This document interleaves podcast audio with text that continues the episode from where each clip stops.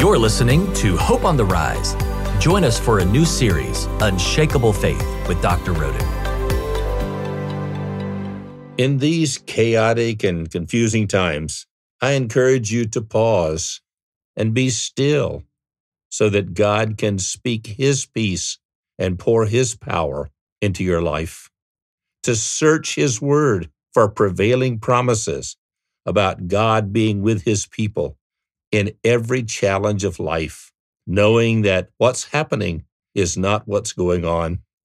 The account in Acts 27 tells us about a violent storm with 276 passengers aboard a ship. The crew began throwing the cargo overboard. People had not eaten for several days.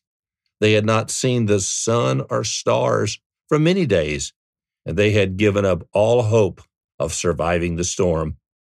But one passenger, the Apostle Paul, spoke words of unshakable faith in the midst of this chaos. Last night, an angel of the God I serve stood beside me and said, Do not be afraid. God has graciously given you the lives of all who sail with you. So keep up your courage, people. I have faith in God that it will happen just as He told me. After the ship ran aground on a sandbar, everyone reached land safely. As we enter Holy Week, I'm also reminded that the disciples had a rising faith that Jesus was the Messiah who would rule the world. Their hopes were dashed, however, when he was crucified on Friday. But the resurrection on Sunday and the events that followed brought their faith to life again. Their timing was off, but their idea of bringing peace to the world someday was on target.